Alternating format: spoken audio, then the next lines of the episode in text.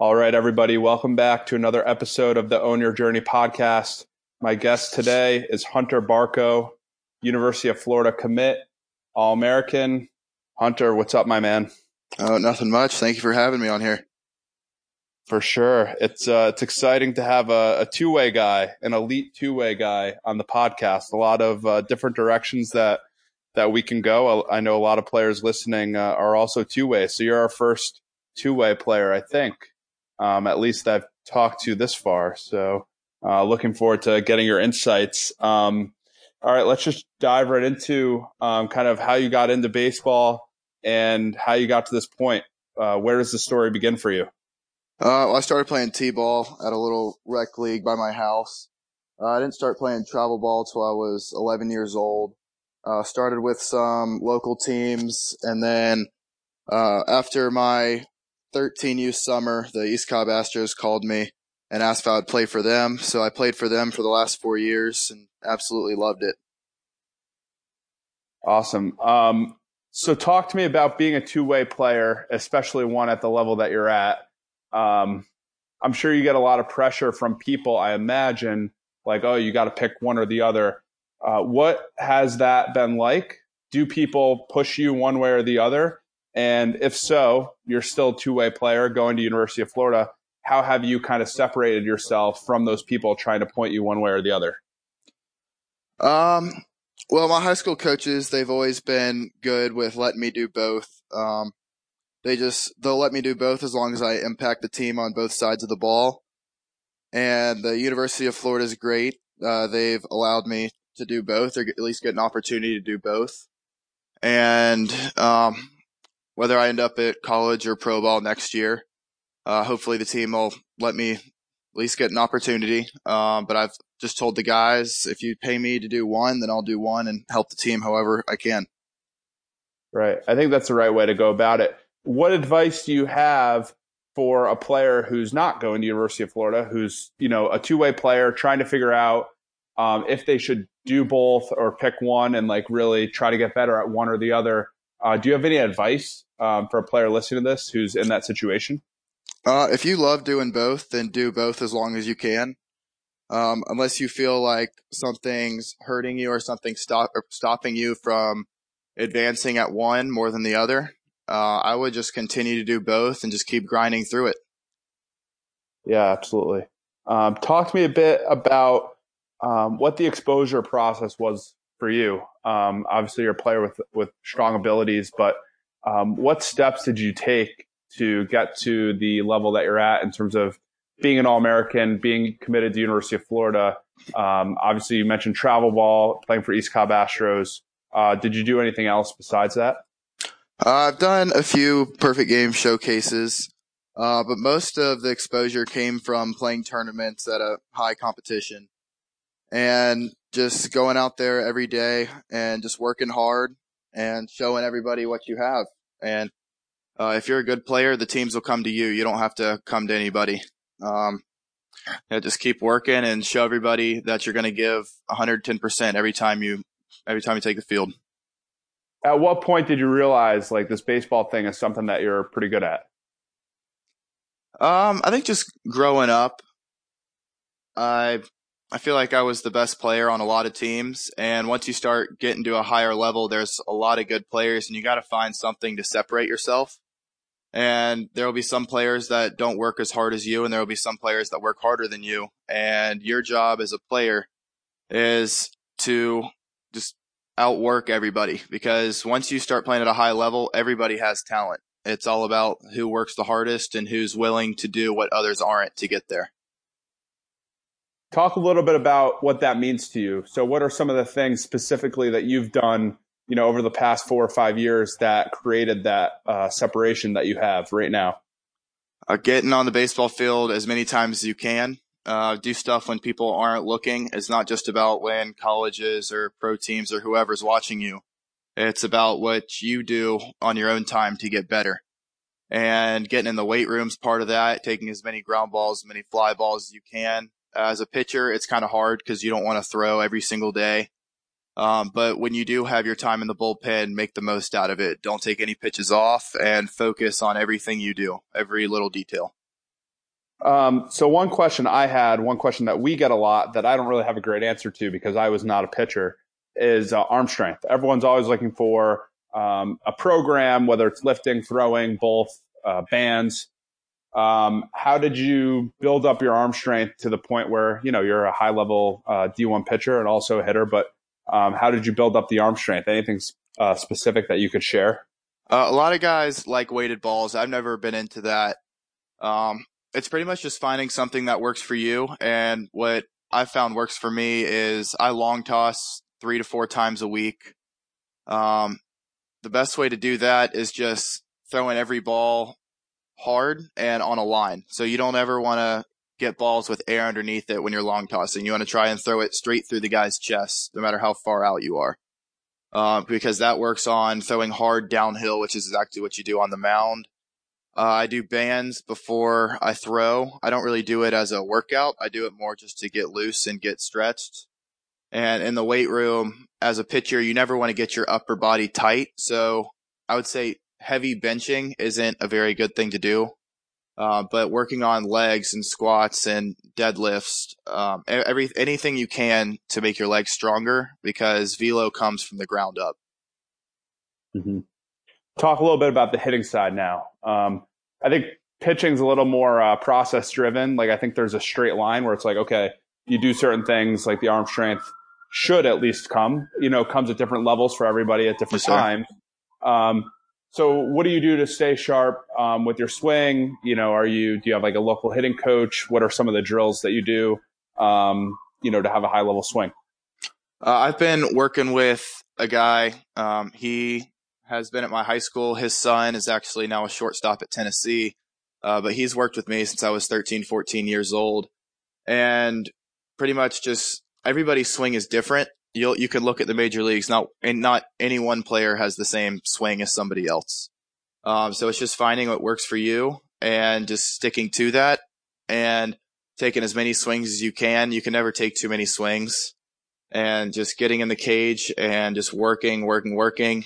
And once you get a swing built up in the cage, then it transfers over to BP. Make sure you have the same swing going, and hopefully you want you want to get that to transfer into the game.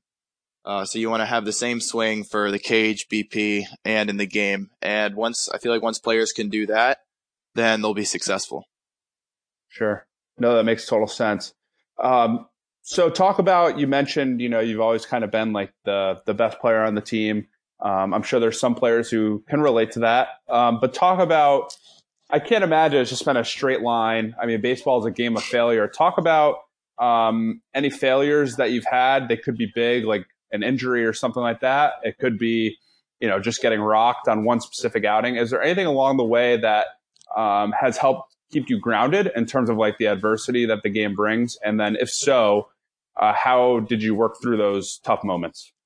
Uh, I mean, baseball is a game of failure. If you go three for 10, you'll be in the Hall of Fame. Um, but I mean, as a pitcher, you're always going to have your bad games every now and then. Uh, I mean, I can think of times on multiple occasions where I've just gone out, not had my best stuff, and gotten knocked around a little bit. Uh, the best thing to do there is just keep keep stay focused and just keep throwing strikes and letting your defense work. Because once you start getting in your head and start throwing balls, that's when get, everything gets out of control.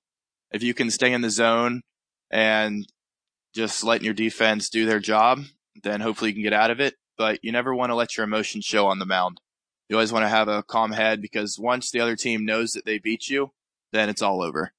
Uh, you always right. want to, you never want to let the opponent think that they could beat you. Even if you're losing, even if you're getting knocked around, you still want to have that confidence on the mound. And at right. the plate, um, my sophomore year, I think I went for a streak where I was 0 for 25, something like that, with around 20 strikeouts. Uh, I, I couldn't hit water if I fell out of a boat.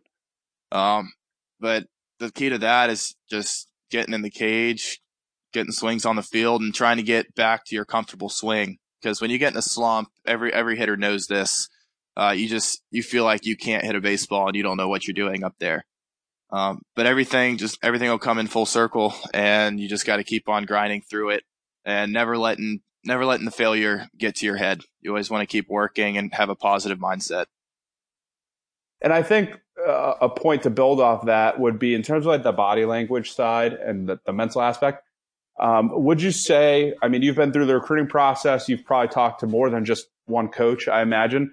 Like, I feel like the the whole body language thing, like, no coach is going to come out and be like, "Wow, uh, Hunter, we were really impressed with your body language." It's an unspoken thing where you almost need to have it and it's never going to come up in conversation unless you have bad body language. And then at that point, you're probably just getting crossed off the list. Yes, Would sir. you say that's kind of the case? Like, uh, it sounds like you're someone who uh, takes seriously um, the the mental gamesmanship almost of like, look, even if you're in that slump or getting rocked a little bit in a start, um, you know, you seem like a guy who's going to be out there kind of steadfast.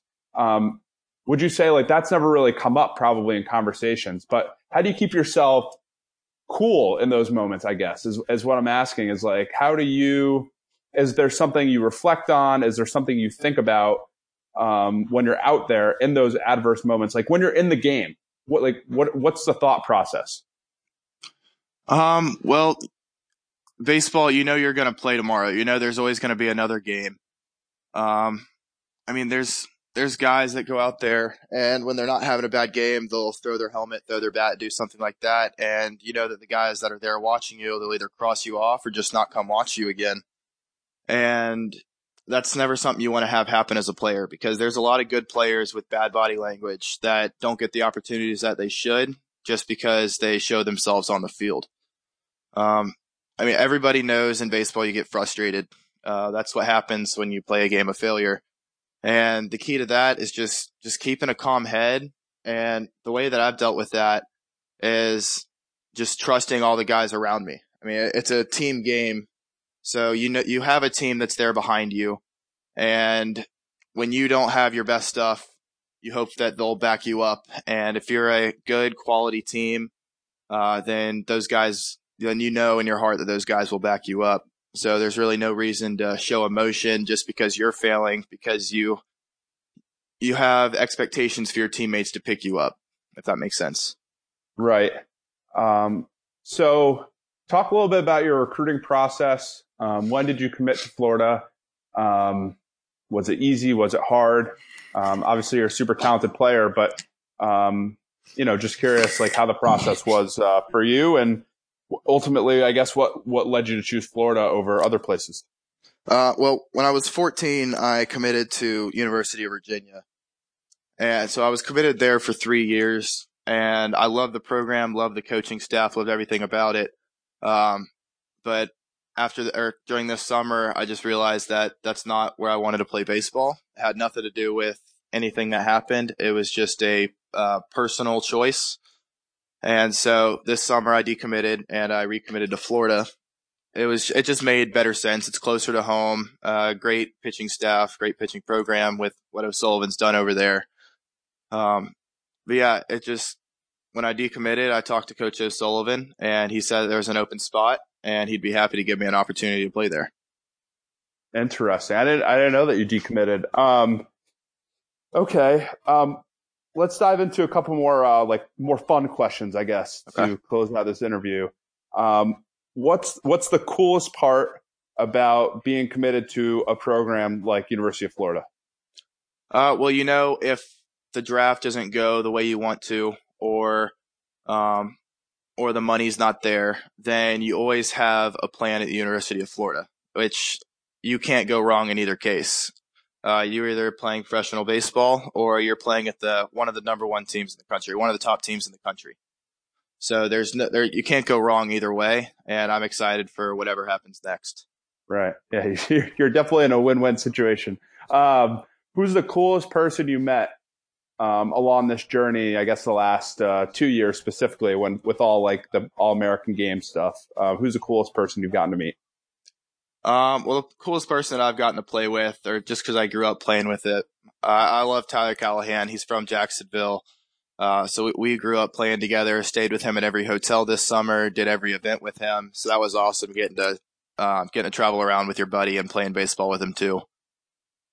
For sure. Uh, any off the field ambitions, um, whether while you're still playing or uh, when you retire one day, whenever that is? Uh, any off the field goals that, that you're pursuing? Uh, well, right now mine's pretty much just set on baseball. Uh, I haven't quite decided what I want to study at Florida yet. Probably something in business or economics.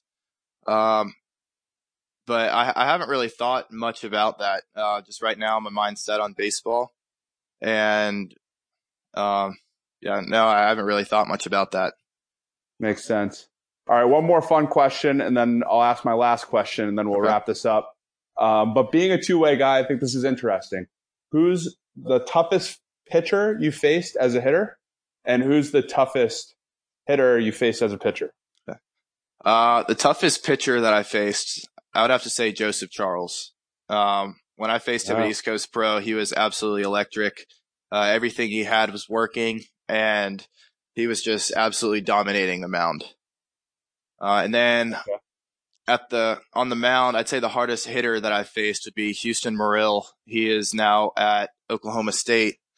Um, I've played him in high school ball the last four years, and every time that he stepped into the box, it was just a fight. It was a dog fight, and me and him have a bunch of respect for each other. It's we were uh, district opponents, so um, so we always had a, a kind of a fire and a rivalry against each other but at the end of the day, we were friends and we respected each other. Love it. All right, well, I'm going to squeeze in one more quick one. Okay. Um, just because you're you're in the All American circle and whatnot, who out of you guys, in terms of you know the All Americans, the same crew, I'm sure you go to most of kind of the elite events with. Who's your pick for who has the most successful big league career? And it's okay to say yourself. It's okay. Most successful big league career. Um, I would have to go. I would have to go with. It's a tough one. I mean, yeah, you have a loaded class. You have, yeah, a, you have a loaded class. Um, okay to say yourself. That would show a lot of confidence, and then we'll, we'll have this forever, and we'll look back in in ten years. But you go with what your gut says. Um. Well, I mean, as a player, I know myself, and I would like to say that I have that I would have a successful big league career, and I believe that. Um, and I also think that if I had to choose somebody else, I would say Riley Greene, just because I, have played with him and I see how he handles himself, and he has a bunch of confidence on the at the plate, and he doesn't back down from any at bats. So I would have to go with Riley. Good choice. Yeah, this is the first, to be honest, this isn't the first interview. I don't know what order people are listening to this, but this is the first time I've asked them on that. And from now on, I will be asking every person who's on this podcast. and I just, I just want to know who's the consensus for most likely to be successful in the yearbook on this podcast. And then we'll, we'll be able to figure it out that way. Um, but, you know, appreciate the, the humil- humility and uh, the honest answer there. Um, okay. So the last question, which I do ask everybody, um, who comes on the Own Your Journey podcast is if you could have one piece of advice, could be about anything, could be life advice, exposure advice, development advice. What's one piece of advice for a player listening right now that they can take and start implementing right now? I would say no matter how bad a game goes or how bad you feel one day, just keep on working and don't ever don't ever push yourself to be as good as somebody else. Push yourself to be as good as you can be because that's the only variable that you can control. You can control how hard you work, how hard you play, and the fire that's in your gut when you're playing. Yep. So think that, that's really, that's what I I have to say. Really, that's really practical advice. I think, you know, it's not something that really is that hard to, to implement. Um, so thank you for that. Um, Hunter, thank you for your time. Where can these people find you on social media? Where do you want them to follow you? Uh, you can follow me on Instagram at hunter underscore barco seven, and Twitter has the same handle as that hunter underscore barco seven. Awesome. Definitely recommend. I, have obviously enjoyed. You know, you and I know each other a little bit, so it's been sure. uh, good to do this and, and dive a little deeper. And uh, you know, hopefully people found this valuable. But I think it was a great conversation. So thank you for doing this on behalf of everyone listening. Yes, sir. Thank you for having me on here.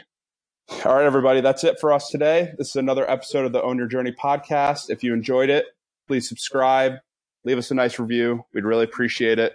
Um, and will help us uh, spread the word of these stories of these amazing athletes. So um, until next time, this is the Own Your Journey podcast, and we'll see you next time. these stories of these amazing athletes. So um, until next time, this is the Own owner.